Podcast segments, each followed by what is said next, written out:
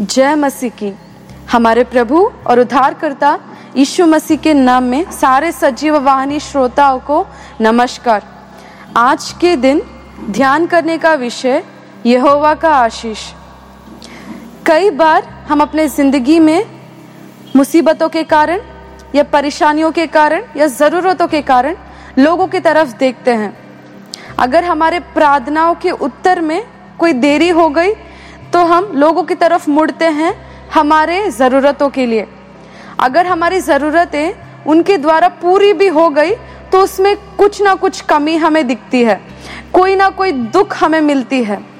तो आज के दिन पवित्र आत्मा आप सभी को फिर से याद दिला रहा है कि जो यहोवा आशीष देता है उसमें कोई दुख नहीं रहता और वो धीरज करने का योग्य है।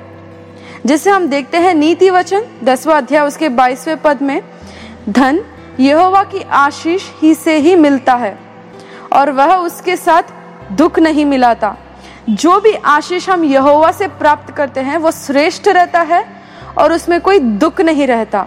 तो इस आशीष के लिए जो परमेश्वर से हमें मिलती है उसमें हमें धीरज रखना है, उसके लिए हमें और अधिक प्रार्थना में रहना है और जीना है। जैसे परमेश्वर बोलता है, अगर परमेश्वर हमें एक बार आशीष कर दे तो उसे कोई भी पलट नहीं सकता, चाहे लोग या कुछ भी हो, कोई भी परिस्थिति हो, कुछ भी परमेश्वर के आशीष को पलट नहीं सकता। परमेश्वर इतने अधिक अनुग्रह से हम सभी को आशीष देने वाला है। चलिए इस थोड़े से वचन में हम सभी लोग यीशु की तरफ मुड़े, हमारे सारे ज़रूरतों को केवल यहोवा से ही हम आशा रखें। परमेश्वर इस छोटे से वचन को आशीष दें। आमीन।